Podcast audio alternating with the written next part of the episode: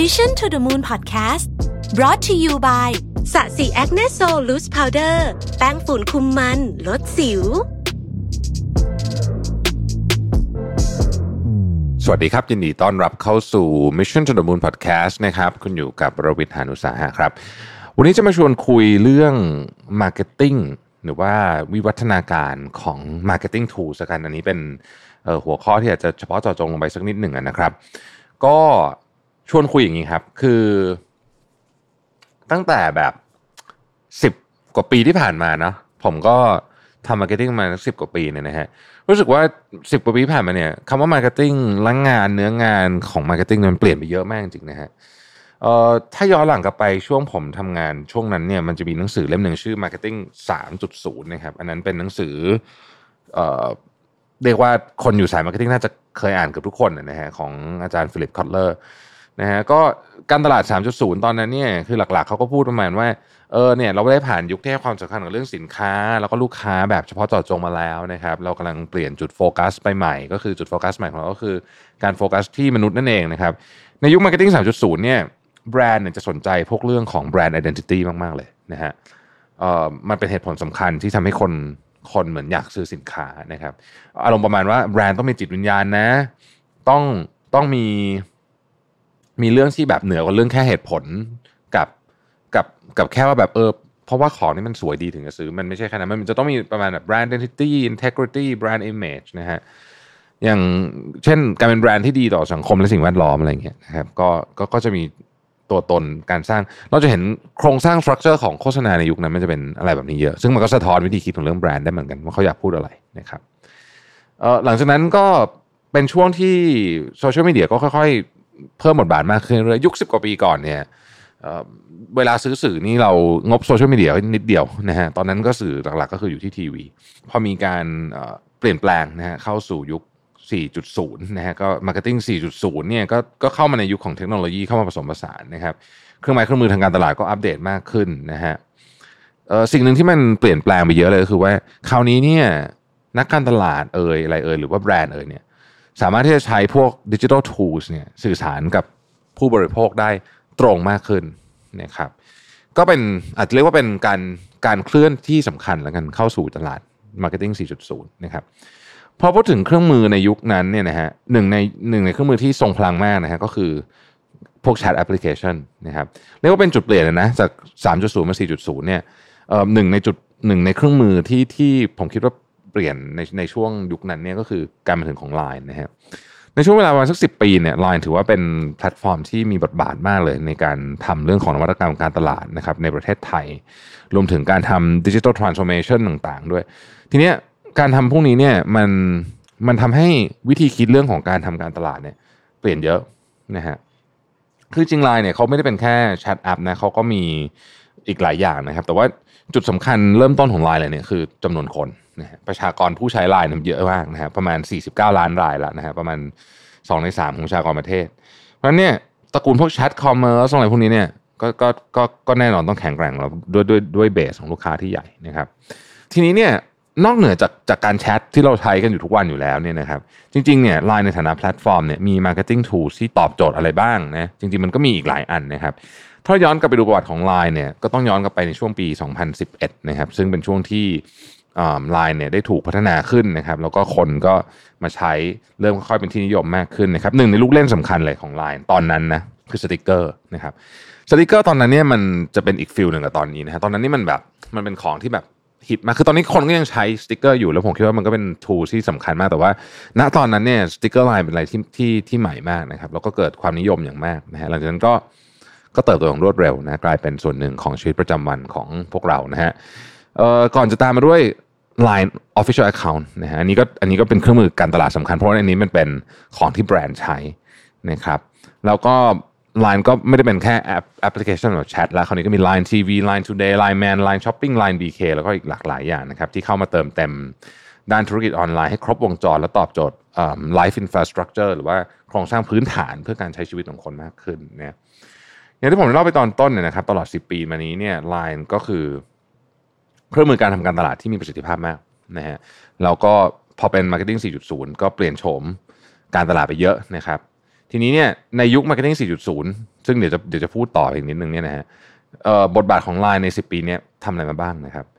ในหนังสือ Marketing 4.0 ของฟิลิปคอตเลอร์เนี่ยได้พูดถึงการหลอมรวมการตลาดแบบดั้งเดิม สู่การตลาดใน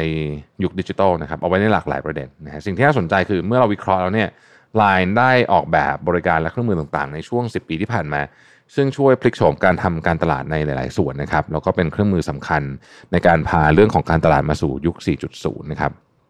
อันดับแรกคือเครื่องมือทางการตลาดจากเดิมที่คุ้นเคยเนี่ยมันเปลี่ยนไปเหมือนกันนะครับเราคุ้นเคยกับ 4P เนาะสมัยก่อนนู้นเนี่ยเราก็เรียนหนังสือมาเป็น 4P นะครับ แต่ว่ายุคนี้มันจะต้องมียุค 4.0 เนี่ยมันจะต้องมี 4C เข้ามาด้วยนะครับ 4C คือ co-creation นะครับการให้ผู้บริโภคเนี่ยมีส่วนช่วยหรือว่ามีส่วนร่วมในการพัฒนาสินค้านะครับ currency นะฮะการตั้งราคาแบบยืดหยุ่นนะฮะเหมือนเหมือนกับค่างเงินที่เปลี่ยนแปลงได้นะครับ communal activation นะฮะการขยายพื้นที่การขายสินค้าจากหน้าร้านมาอยู่ออนไลน์ ให้ลูกค้าเนี่ยเข้าถึงร้านได้เร็วที่สุดนะครับ conversation นะฮะการพูดคุยระหว่างแบรนด์กับลูกค้าโดยตรงนะครับเพื่อส่ง feedback ถามคำถามอะไรต่างๆเหล่านี้ ซึ่งอันนี้ลูกค้าให้ความสำคัญเยอะมากตลอดสิบปีที่ผ่านมาเนี่ยไลน์ได้พัฒนาเครื่องมือที่สอดรับกับ แนวคิด 4C นี้นะครับ โดยเฉพาะการสร้าง communal activation แล้วก็ conversation ให้กับกลุ่มธุรกิจองค์กรขนาดใหญ่นะครับ เช่น banking ในการสร้าง mobile banking นะฮะผ่าน Line แทนสาขาเงี้ยก็มีนะครับ กลุ่ม SME ที่มาเป็นช่องทางการซื้อขาย แล้วก็สร้างแบรนด์ในโลกดิจิทัลก็ใช้ Line เยอะนะครับ รวมไปถึงการทำ CRM นะฮะรักษาฐานลูกค้าในระยะยาวนะครับ จริงๆ ภาครัฐเองก็ใช้ Line นะฮะ เครื่องมือสำคัญสำคัญที่เราคุ้นเคยกันก็จะมี Line OA นะครับซึ่งเป็นหัวใจหลักของการสร้างแบรนด์หรือสร้างธุรกิจในโลกออนไลน์ มีฟีเจอร์ที่มันเหมาะการทำเรื่องแบรนด์นะฮะเพราะก็ทำให้คนที่เข้ามาติดต่อเนี่ยรู้สึกมันใช้งานมันมันคล่องนะมันคล่องตัวนะครับ เพราะฉะนั้นก็ใช้ทำเรื่องของ branding communication commerce ได้นะฮะ Line Ad Platform นะครับ solution advertising บนแพลตฟอร์มไลน์ที่ช่วยเสริม ความแข็งแกร่งของ chat commerce บนไลน์ ให้มีประสิทธิภาพมากยิ่งขึ้นนะครับด้วยความหลากหลายพื้นที่โฆษณานะคือมันมี Line Ecosystem เนี่ยมันมีพื้นที่โฆษณาหลากหลายนะครับ ก็ก็ได้รับความนิยมในหมู่แบรนด์นะครับแล้วก็ทำพวก targeting ได้ดีนะฮะสามารถที่จะกำหนดได้ว่าเอออยากจะได้กลุ่มแบบไหนเนี่ยมันซึ่งอันเนี้ยไอการทำให้ targeting ได้ดีเนี่ยมันเป็นเรื่องสำคัญของนักการตลาดอยู่แล้วนะครับ เครื่องมือต่อยอดสู่การทำแชทคอมเมอร์สบนไลน์ได้อย่างมีประสิทธิภาพนะฮะที่พัฒนามาเพื่อคนไทยโดยเฉพาะไม่ว่าจะเป็น My Shop My Restaurant รวมไปถึง My Customer นะครับที่มีกำหนดจะปล่อยภายในปี 2021 นี้นะฮะจาก 4C เนี่ยก็มาสู่อีกกลยุทธ์หนึ่งที่สืบเนื่องกันนั่นคือ Omnichannel Strategy นะครับหรือว่ากลยุทธ์การร้อยเรียงช่องทางการสื่อสาร และช่องทางการขายทั้งหมดของแบรนด์เข้าด้วยกันทั้งออนไลน์และออฟไลน์ เพื่อสร้างประสบการณ์แบบไร้รอยต่อให้กับลูกค้านะครับ ในยุคนี้ลูกค้าต้องการการตอบสนองแบบทันทีนะทักแชทไปไม่ตอบ 5 นาที 10 นาทีคนไม่รอแล้วนะครับในขณะเดียวกันเนี่ยแบรนด์ก็ต้องการเก็บข้อมูลลูกค้าด้วยนะครับเพื่อนำมาวิเคราะห์แล้วก็สร้างประสบการณ์ที่ดีที่สุด ให้กับลูกค้าได้มากยิ่งขึ้นไปอีกนะครับซึ่งเครื่องมือ Line Official Account เนี่ยก็เป็นเครื่องมืออันหนึ่งที่เอามาทำ Omnichannel ได้ดีนะฮะโดยผลที่ Line OA เนี่ยสามารถเป็นเครื่องมือทางการตลาดที่มีประสิทธิภาพ เป็นเพราะว่าการมีฟีเจอร์ แล้วก็เครื่องมือเสริมมากมาย ใครเล่นอยู่บ่อยๆก็น่าจะคุ้นกันดีนะครับ ซึ่งเราสามารถเลือกมาประยุกต์หรือดับให้ใช้กับ Line OA ได้ตามวัตถุประสงค์ เช่นฟีเจอร์ Chat Chat Tag นะครับ Card Message Note Live ไปจนถึงเครื่องมือต่อยอด เสริมประสิทธิภาพกับ Line OA มันจะเป็น My Shop My Restaurant เป็นต้นนะครับนอกจากนี้ Line ยังมีบริการอื่นๆ ใน Ecosystem ที่สามารถเชื่อมต่อกับ Line OA เพื่อสร้างประสบการณ์ใช้งานที่ดีที่สุด ซึ่งสามารถสร้าง seamless customer experience ตามที่ Marketing 4.0 ได้ กล่าวไว้ได้นะครับ เช่น การเชื่อมต่อกับระบบโฆษณา Line แอดแพลตฟอร์มการเชื่อมต่อกับ Rabbit Line Pay การเชื่อมต่อกับแหล่งรวมสินค้าออนไลน์เช่น Line Shopping เป็นต้นนะครับ ตัวอย่างการใช้ Line OA เป็นเครื่องมือของแบรนด์นั้นมีมากมายนะครับ กลุ่ม retail เนี่ยมี The Mall Central Big C Home Pro นะครับเคสของ Big C นี่เราเคยเชิญผู้บริหารมาสัมภาษณ์ด้วยนะครับ เป็นเคสที่สนุกมาก เรา retail เหล่านี้เนี่ยก็ปรับแบรนด์ให้เชื่อมต่อกับลูกค้ารวมถึงเชื่อมต่อกับร้านค้าที่มีนะครับเพื่อนำเสนอให้กับลูกค้าได้ทั้งแบบออนไลน์และออฟไลน์อย่าง The Mall เนี่ยก็ใช้ Line OA เพื่อเข้ามาช่วยทำเรื่องของ CRM แล้วก็ Big Data นะครับรวมไปถึงการใช้ฟังก์ชันเพิ่มเติม อย่างการสะสมแต้ม หรือการให้คูปองส่วนลดต่างๆ ซึ่งสะดวกและเป็นที่คุ้นเคยของผู้ใช้งาน Line อยู่แล้วนะครับ การใช้งาน Line OA ของแบรนด์เหล่านี้ล้วนทำให้แบรนด์สามารถเสนอ สิทธิประโยชน์ต่างๆ ทั้งในด้านการซื้อสินค้าและบริการอื่นๆ ให้กับลูกค้าได้แบบ personalize แล้วก็ยังช่วยให้แบรนด์สามารถวิเคราะห์ และคาดการณ์ถึงการซื้อที่จะเกิดขึ้นในอนาคต ที่สามารถเข้าไปกระตุ้นเพื่อให้เกิดการซื้อได้มากขึ้นด้วยนะครับ นอกจากการเข้ามาเปลี่ยนยุคการตลาดเข้ามาเป็นยุคดิจิตอลมีประสิทธิภาพแล้วเนี่ย Line ก็ยังมีก้าวต่อไปที่น่าจับตามอง อย่างการตั้งเป้าให้เป็นโครงสร้างพื้นฐาน เพื่อการตอบสนองการดำเนินชีวิตในทุกมิตินะครับ เพื่อตอบโจทย์ไลฟ์สไตล์ในการใช้ชีวิตแล้วก็การทำธุรกิจในยุคดิจิทัลด้วยที่มันมีความหลากหลาย และความซับซ้อนมากยิ่งขึ้น journey ของลูกค้าก็ซับซ้อนมากยิ่งขึ้นนะครับซึ่งก็ต้องบอกว่าสอดคล้องไปกับหนังสือเล่มล่าสุดของฟิลิปคอตเลอร์ก็คือ Marketing 5.0 นะครับที่บอกว่าการทำการตลาดในยุคต่อไปเนี่ยจะเน้นเรื่องของ Data Driven มากขึ้น แต่ทั้งนี้ทั้งนั้นเนี่ยการใช้ Data Driven จะเกิดขึ้นไม่ได้เลย ถ้าเกิดว่าแบรนด์ไม่มี Digital Infrastructure Digital Ecosystem ที่ดีพอนะครับแล้วผมคิดว่า ก้าวที่ Line กำลังดำเนินต่อไปเนี่ยจะช่วยให้แบรนด์เนี่ยสามารถยกระดับเรื่องพวก customer experience ให้มีประสิทธิภาพมากยิ่งขึ้นได้ ควรศึกษาเครื่องไม้เครื่องมือเหล่านี้มาก ๆ เลยนะครับ เพื่อให้เราจะได้สามารถทำการตลาดได้อย่างครอบคลุมมากยิ่งขึ้นนะครับจะเห็นได้ว่าโลกของเราเนี่ยขับเคลื่อนและเปลี่ยนแปลงทุกวันนะฮะแบรนด์และองค์กรต่างๆ จึงต้องปรับตัวตามไปด้วย ไม่ใช่แค่การนำหลัก Marketing 3.0 4.0 5.0 เนี่ยเฉยๆนะครับแต่จริงๆแล้วเนี่ยมันเป็นการเปลี่ยนแปลงของบทบาทของเรื่องเทคโนโลยี และการผสานพวกนี้เข้าไปเป็น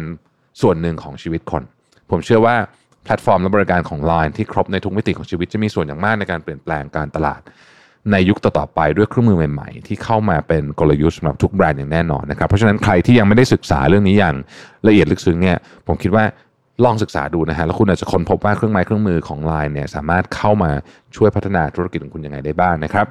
สำหรับวันนี้ขอบคุณ Line ประเทศไทยนะครับที่ให้การสนับสนุนพอดแคสต์ใน EP นี้เราพบกันใหม่ในวันพรุ่งนี้นะครับ สวัสดีครับ Mission to the Moon Podcast Presented by สะสีแอคเนโซลแป้งฝุ่นคุมมันลดสิว